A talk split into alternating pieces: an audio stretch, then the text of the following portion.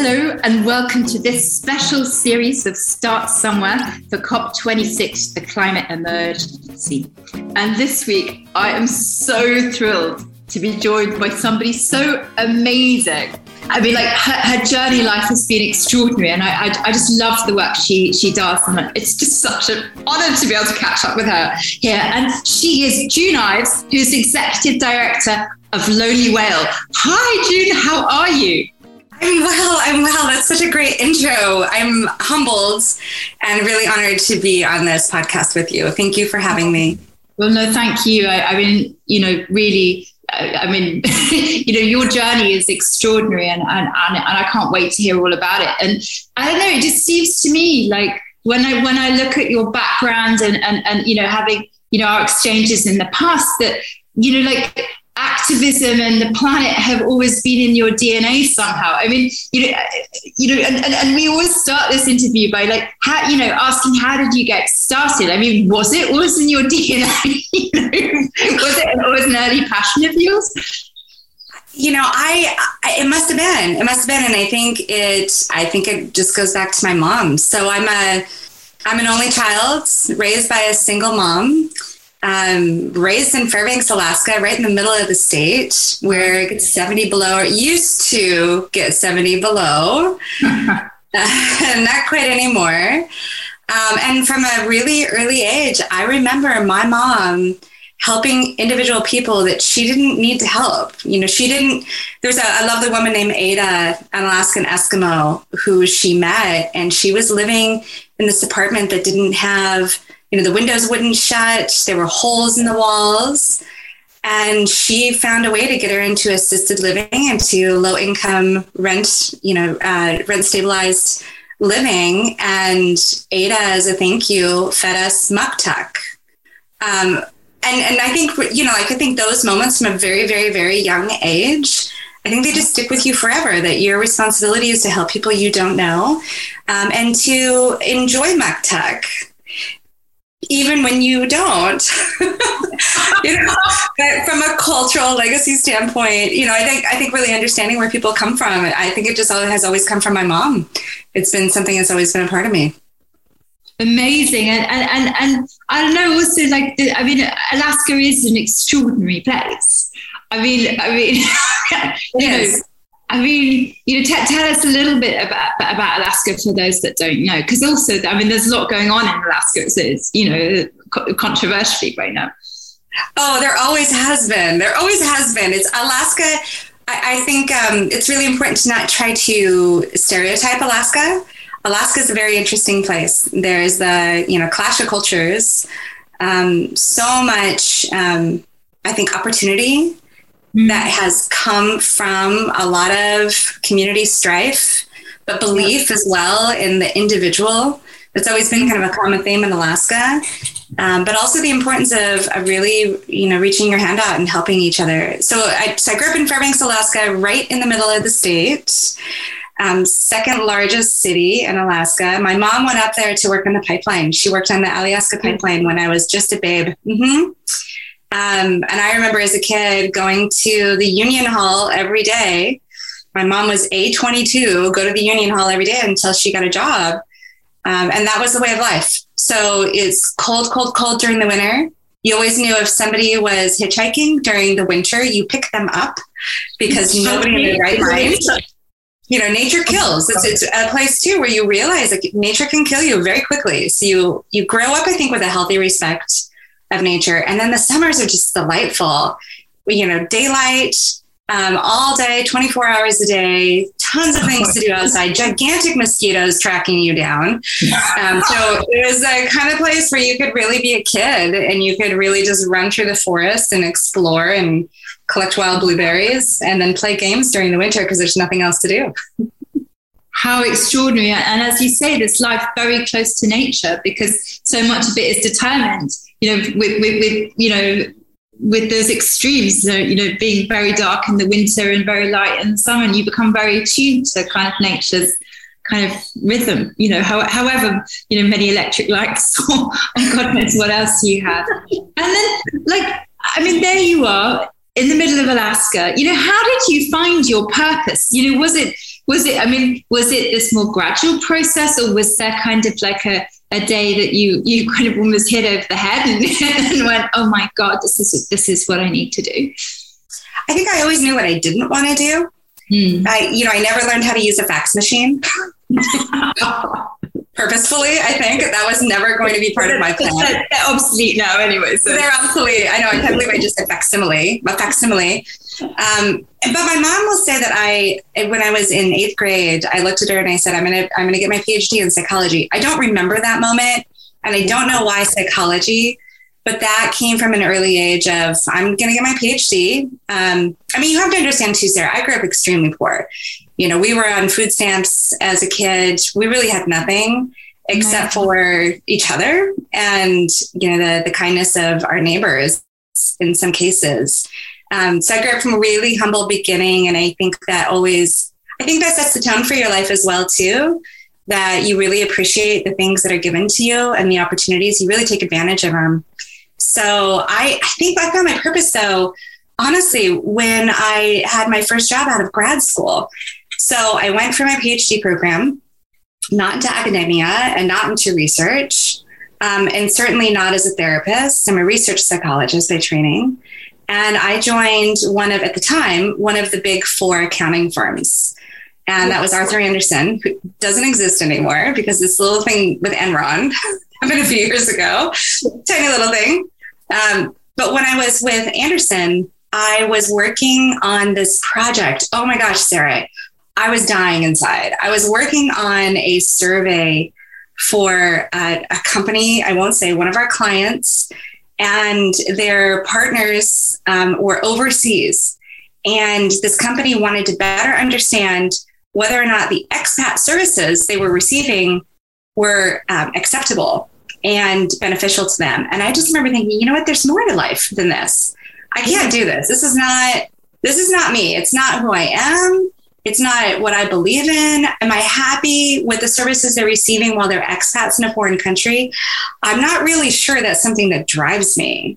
And mm-hmm. so I left Andersen and I went right into the environmental fields and I started working on energy efficiency as a core resource in the Pacific Northwest at the Northwest Energy Efficiency Alliance. And I think it was at that moment that I I've never considered myself an environmentalist. I'm kind of a pragmatist, I guess. I'm a realist and um, but I just knew how important it was to develop this resource yes. to really help to avoid brownouts and blackouts, which was our trajectory in the Pacific Northwest after we canceled all of our nuclear projects.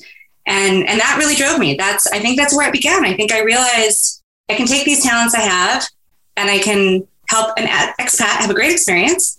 Um, or I can help make sure we don't have blackouts and brownouts. I'm going to go this way and see see where it leads. That was my that was my first moment of ah, this is this is my purpose in life.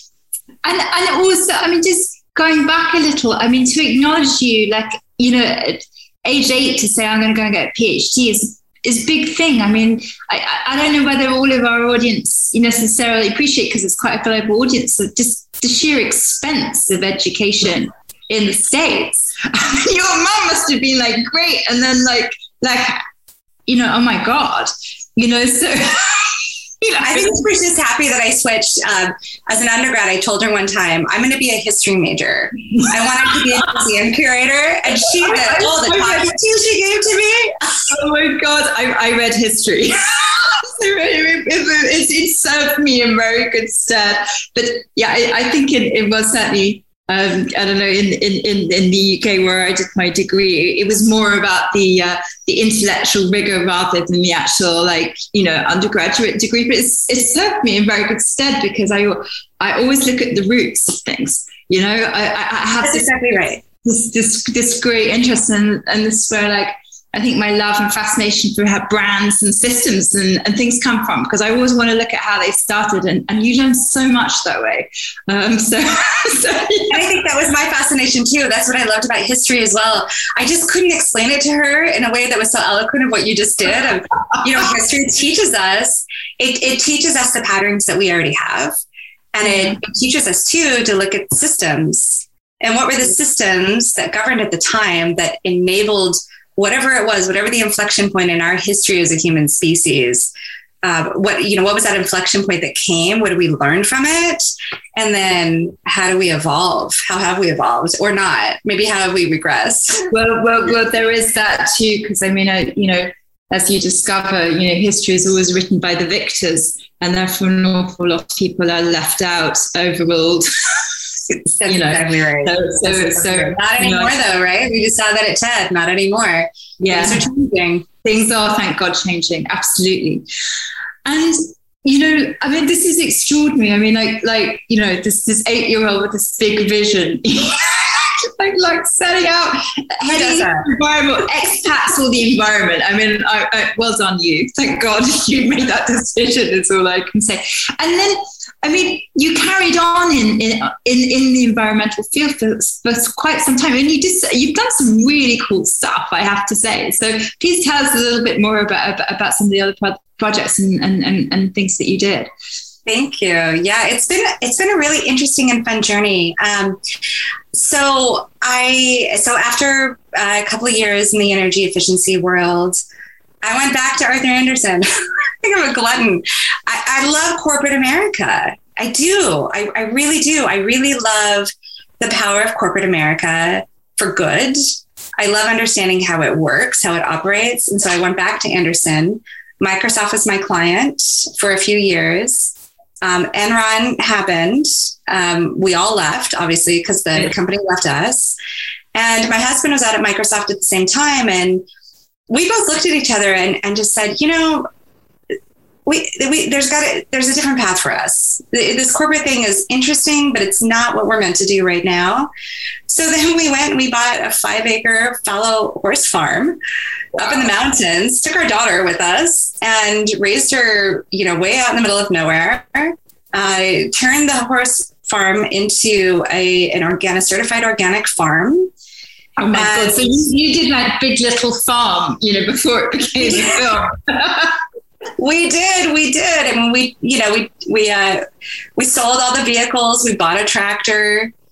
You know, we really downsized our life, and wow. we learned. I think the thing that we learned there is, is community and the importance of community. Because when you live in a city, you can be really anonymous, right? You can live next to each other and have no idea mm-hmm. who is next to you, their stories, their backgrounds. But when you live in a rural community, you are really dependent on each other and and there's so much that can come from knowing your neighbors and supporting each other and and it was a wonderful experience. But then one day my husband looked at me and he's I, I think he may have said you're driving me crazy. You need to go back to work. We didn't make any money farming. We learned a lot, we spent a lot of money farming, and so that's that's, that's I, I, think that's a, a fairly consistent um, you know issue for smallholder farmers, which is why I guess we we're in the state of the sort of industrial agriculture kind of machine that we're we're now in in the grips of, unfortunately. Yeah, I, I agree completely. And what was also interesting about that time is before we moved to the farm, we were both vegetarian, almost you know played around with veganism, vegetarian, you know, but very vegetarian, almost vegan. But when we moved to the farm, we had a lot of meat and it was it was the meat that our our neighbors grew. Yeah. So that was a really interesting transition for us as well as seeing regenerative agriculture kind of in you know in, in its early stages of getting a name, but watching our neighbors do it um, it was it was really remarkable. But then I went back to corporate America. I always keep coming back to corporate, um, and I started a consulting firm focused on sustainability. I remember a conversation I had with my former client at uh, Microsoft.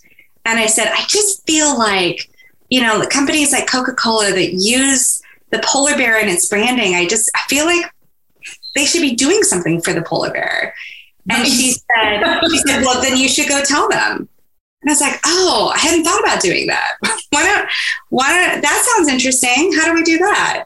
Um, so it was, yeah, it was a great experience uh, running a small consulting firm I launched it during our big economic downturn in the States in 2008 during our housing crisis. It was really successful. And then I had the great fortune of meeting Mr. Paul Allen and his sister Jody. Um, Paul, of course, is the co founder of Microsoft and came on board to help give shape and form to world changing initiatives that they were really compelled by.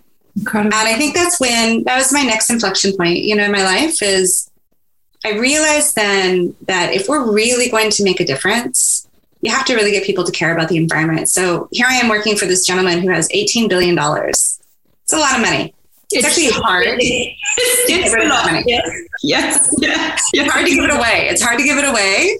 It yes. accumulates faster than one can give it away, but it's also hard to find the right projects right. where you feel like you really feel like you're going to be addressing the systems. He always said, "Don't give me band aids. I want systems yeah. change." Systems change exactly, and he's a businessman. I mean, uh, you know, so so he's going to look at these projects with with you know, yes, I don't want to keep supporting a situation that is is is is is is not viable. You actually need to look at the whole systemic thing and what what what needs to be changed, like further upstream, to actually make make make, make yeah make the system tick much better. That's very, I mean, like what an extraordinary kind of, you know, insight to, to do that and to work with. I mean, one, one of the world's, you know, most brilliant businessmen of all time and, you know, with incredible mind. I mean, it must be extraordinary. He must keep you on your toes. well, the thing, the thing that you realize when you work for one of those big thinkers is you realize how little you know. It's a really humbling experience. And I think importantly so, because I, you know, I, I, I think I went in feeling really good about myself. I have so much to offer. I can, you know, here's what I can you do. do. You do. I mean, none of, I mean, yeah, yeah yes. I was so excited about this one project. It's a really important project that we did in Zambia, where we're helping to um, train dogs that can go into the jungle and they can sniff out snares that are used by poachers to get elephants. Amazing. And it's this amazing woman who runs this program. It's so incredible. And I was telling Paul, look, all the snares that they found, and you know, here's here's how many elephants we've estimated that we protected from falling into the snares. And he looked at me and he goes, "Yes, but are we saving elephants?" And I was like, "Yeah, look, like I have the numbers here. Here, here how many elephants didn't get trapped." And he said, "No, you don't understand. Are we are we stopping the problem?" Yes. And that was the right question to ask. And that it was at that moment I kind of took a step back and I was like, that's the question, right? So we have all of this work we're doing, right? We make a lot of motion every single day. Like we're constantly doing things as a species. But are we making a difference? Are we making a true difference? And that has really driven me through my entire time at Lonely Whale. Yeah, the campaigns have been great. They've been successful. Good, good, good, good, good. But have we changed anything? Have we changed the system yet? And if we haven't changed the system, then we're not doing our job right. And we have to yeah. constantly challenge ourselves to not be so excited about what we did, but be really curious about what we can do and how can we do, how can we have more impact? And I think yeah. that, I mean, that moment with Paul and just everything I learned from him and his sister has really transformed me as a human and how I think about my role, how I think about what I have to offer how much more I should do. You know, where should I really look for partners and leverage points to create real systemic change? So it's it's been quite a journey. Um, I'm 50 now too. I just turned 50 this summer. Oh, so congratulations. Thank you. I'm part of the club. I love that. Um, but yeah, it's it's been quite a journey. Amazing. And and I mean, yeah, tell us a little bit more about kind of you know Lonely Whale. Yeah, I mean, you obviously referenced Paul, but you know, what, what is like the mission of Lonely Whale, and and and you what is what is kind of the, you know what's what's what's the scope? Do you like? Yeah. Well, so we are uh, in December. We'll be six years old. We were launched in December 2015. yes, went by really fast. I know. I'm a Gen Xer. Can't believe I've been here for six years. That's crazy to me. Uh, and it was uh, co-founded by Lucy Sumner and Adrian Grenier. And when we started, I met them just a few months after they launched it. It was started out of inspiration from this whale, a real whale that has been swimming up and down the Pacific coast his entire life, calling out at a frequency of 52 hertz that no other whale has been known to call out uh, before or since he was found, unless you watch the documentary on it, and then you know the true story. So you have to watch the documentary. And what was captivating about this story is that, for me, anyways, is that here's this character reference in the ocean that I can really connect to there's been lots of times in my life when I have called out and I have been misunderstood or I haven't received recognition back. And and while he's been swimming for 35, 40 years, we make it really hard for him to survive, let alone thrive. Oh my God, yeah. And so I, I was really moved by the story and and how can we help people really engage in a way that's meaningful to them, not just one time, but multiple times.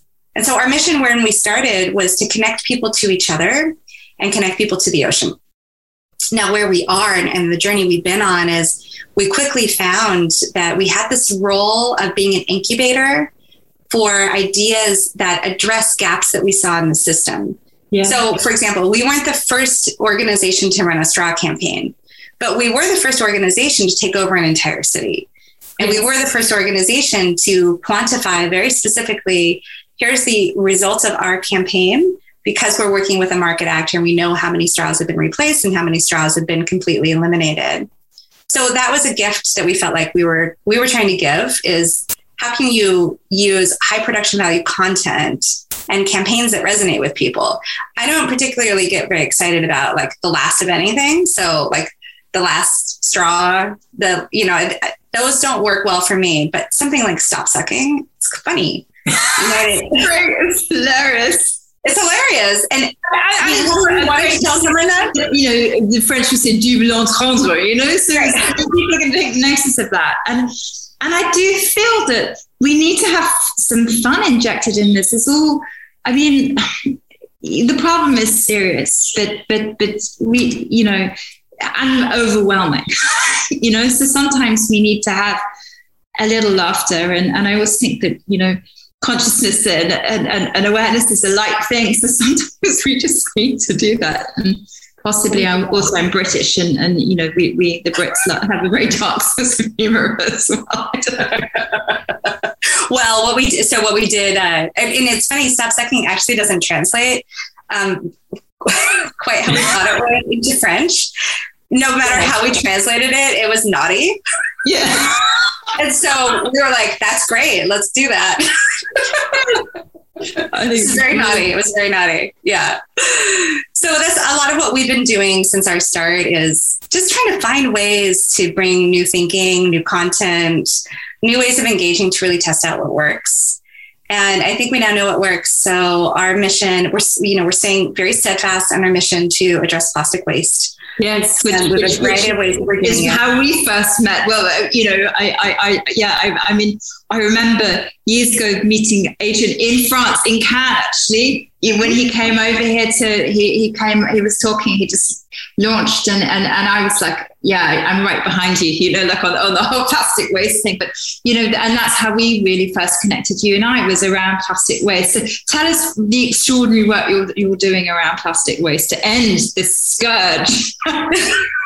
Gosh, well, at least I don't know. We we certainly won't end up by ourselves, but mm-hmm. hopefully, what we're doing is inspiring and it gets other people engaged, um, and it also shows a path forward. So we have three key things we're doing right now. We have our Ocean Heroes program, which is so amazing. We work with kids from over 90 countries to train them on how to do their own plastic pollution campaigns. But it's not just plastic pollution, they care deeply about biodiversity, about climate change um, species loss, coral reef restoration. And so, really, at the core of it is teaching them how to work with each other. And, and work with each other across geographies and time zones. We're really fortunate. We have been uh, gifted uh, a wonderful project by HP um, who I just think the world of. I think they're doing incredible work around they, the environment. astonishing work on, on, on, on all fronts, really looking it's, at their, their whole process and how they can make it more green. Truly yeah. amazing. And so we've created a magazine with our kids. So we have six wow. of these incredible ocean leaders uh, from multiple countries and island nations. And they have produced the Awake magazine, which is for kids, by kids, and it's a quarterly magazine. It's digital as well as print. And we're going to do a lot more in that arena. So, really excited to you know, for those who've got kind of younger brothers and sisters or, or, or mums or dads wanting to, to, to find out about how, how do they how do they find that magazine? Because I'm sure lots of kids would love to read that.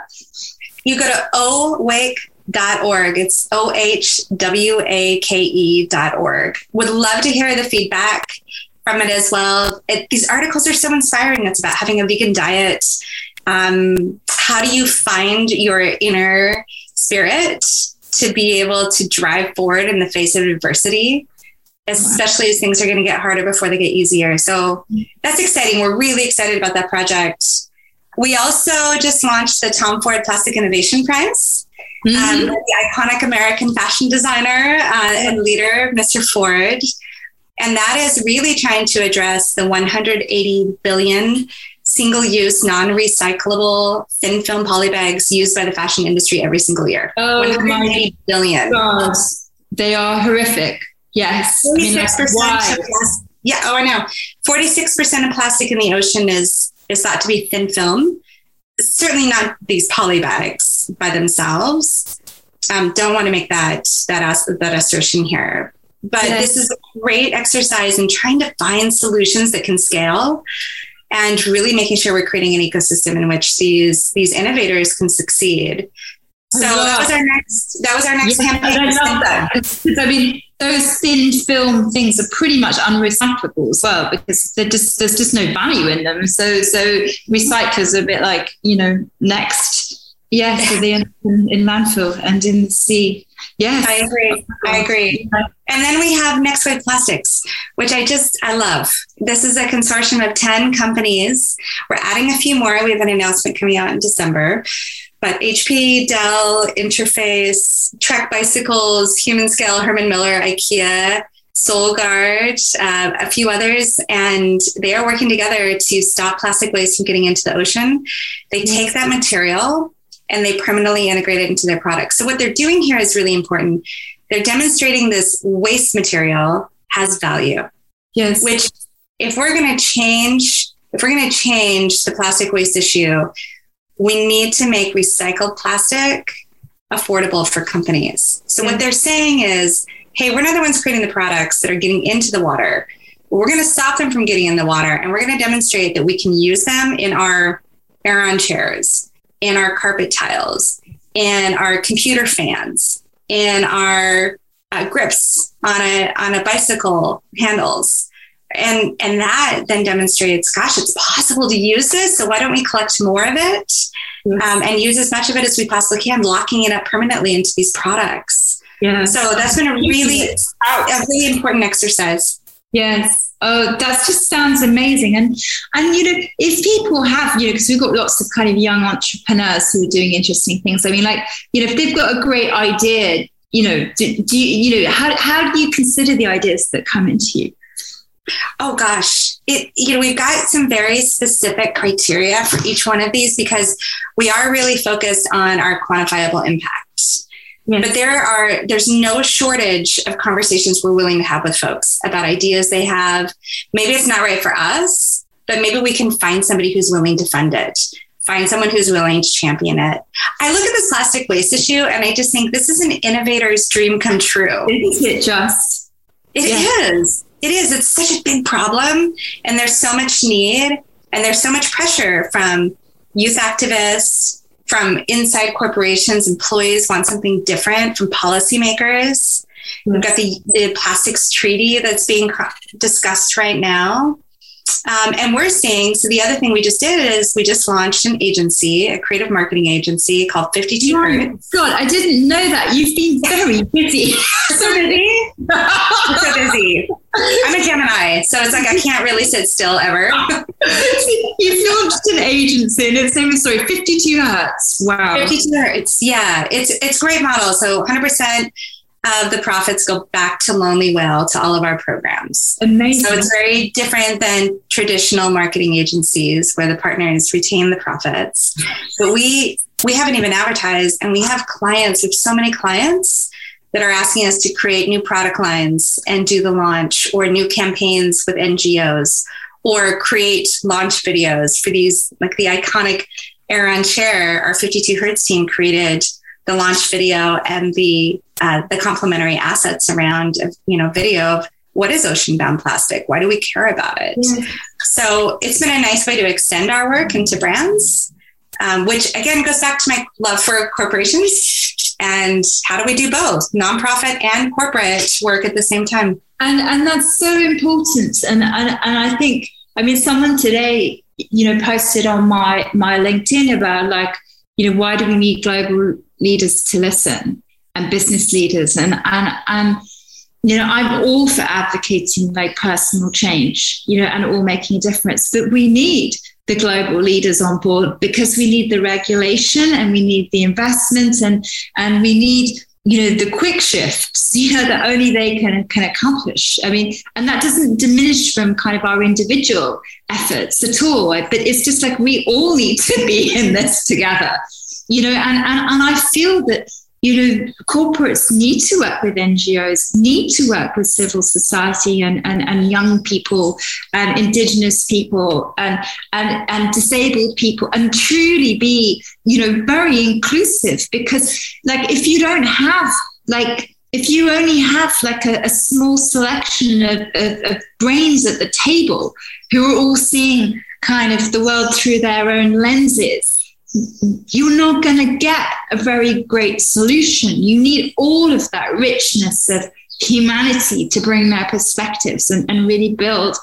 I don't know, just like like something wildly more exciting and interesting mm-hmm. that really doesn't also kind of damage you know something else and time time again we're presented with kind of you know this is the sustainable solution to x and then you find out it's really not because you know it's damaging a community or it's you know it's it's you know and and and what you're doing is so important Dune I couldn't, I mean, I couldn't agree with you more about the need to have corporations and nonprofits work together.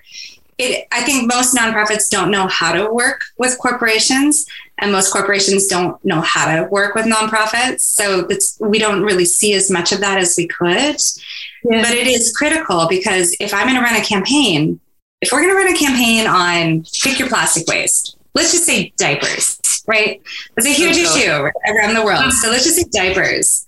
I need to know that if I'm going to get people, if I'm going to create tension around this issue of diapers, yes. I need to know that there is a market that can deliver an alternative to companies and to parents. If there is no alternative, what am I doing? I'm just getting people all riled up, right? I'm like sending them off a cliff, sending them into the sunset. And yes. ultimately, they're going to get frustrated and they're not going to stay engaged. So the whole yes. system has to work together. And that's the beauty of the Tom Ford Prize, in all honesty, is that it's, you know, it's the same thing we did with our water bottle campaign, working with uh, Jason Momoa's Mananalu, and then working with uh, Vita Coco's Ever and Ever. We help bring Ever and Ever to the marketplace. But having solutions that are readily available is so critical for us to achieve success and to yeah, keep people really engaged. It really is. And, and having probably you know thought about and rounded out solutions as well with with many different eyes on it. That's right. Work. and to do less harm right? But to do yeah. less harm. And there's always unanticipated consequences in everything that we do. You know ultimately what we need to do is consume less. That is not our global economic model. I don't know how to solve for that. So while somebody who is smarter than i am has a bigger brain more gray matter and a love for numbers, which I, I appreciate numbers so much. But while they're solving for that, I want to find those nuggets that are really scalable and where we know we can decrease our impact today. Not not in 2030. No company we're working with cares about 2030. They they care about 2022 and doing as much, having as much impact in 2022 as we possibly can and and that's where I think we need to set our sights. And I and I do think that's what the global tension is right now. Is you know it's nice for yeah, a company to say, hey, by the year 2050, we're going to be carbon neutral. We don't even know what that really means. No, we don't. And, and let's face it. I mean, the average tenure of a CEO is what three years. So I mean. it's it's it's like governments doing the same. I mean, it's it's it's it's and it, and it's what I find extraordinary is you're making targets that you will never deliver, and and uh, we need to be much more. You know, I mean, it's good to have the big goals and the big scary ones, but let's bring them into the immediacy. Let's bring it into your tenure and what you know what you're going to deliver. You know, like that's you know. exactly right. That's exactly right. What are you going to do right now? What did you just do? What are you going to do right now? And what did and I think also from a leadership standpoint, I would love to see more leaders talk about what didn't you get right? What did you learn from that? Yes, I, I, mean, I have to say something very interesting. At, at you know Unilever, we we used to look at um, we used to have the the shining stars, the, the projects that were working, and then we also used to do a session on the ugly dogs, which were the things that didn't go so well. And I tell you, we learned so much from those. You know, and and and and there is, I mean, a deep level of humility to admit, you know, you got things wrong and often badly so. But the learnings about that are are, are vast and, and so helpful for, for, for building better. And I think, I don't know, we we it's it's in in in our kind of society's fear of failure that's kind of inbuilt in all of us. And I think sadly is inbuilt in, in children today because they're so put under such academic pressure you know we, we've forgotten somehow that failing is, is is is a way of learning and it's mm-hmm. okay maybe for a small child to fall over a couple of times but it's not okay as we kind of get go, go on in life and i don't know I, I, I think a lot of you know, I mean, I'm sure you know someone like Paul Allen would, you know, would say that you know not everything he ever tried worked, and he probably learned learned a lot from those failures, you know, and and and that's where the wisdom comes. Yeah. I yeah, I think um yeah, that's it, it is it is totally where the wisdom comes. I don't think we have enough of it. And I work, and, you know, I'm a mom, as you know. I have a 30 year old daughter who's amazing, and then I have a seven year old. And, and, I just don't know how. I mean, I don't know how you do it. I mean, a you don't look old enough. I mean, you really don't. You look, you know, 50. No, 50. no, you don't look it. You look amazing. and, and, and, and but but yeah, I mean, I mean, yes, uh, parenting is is is yeah, yeah, it's a challenge. it is. What and how do you set that stage from a really young age? So when when our son, you know, there's something that he that happens as a result of his action.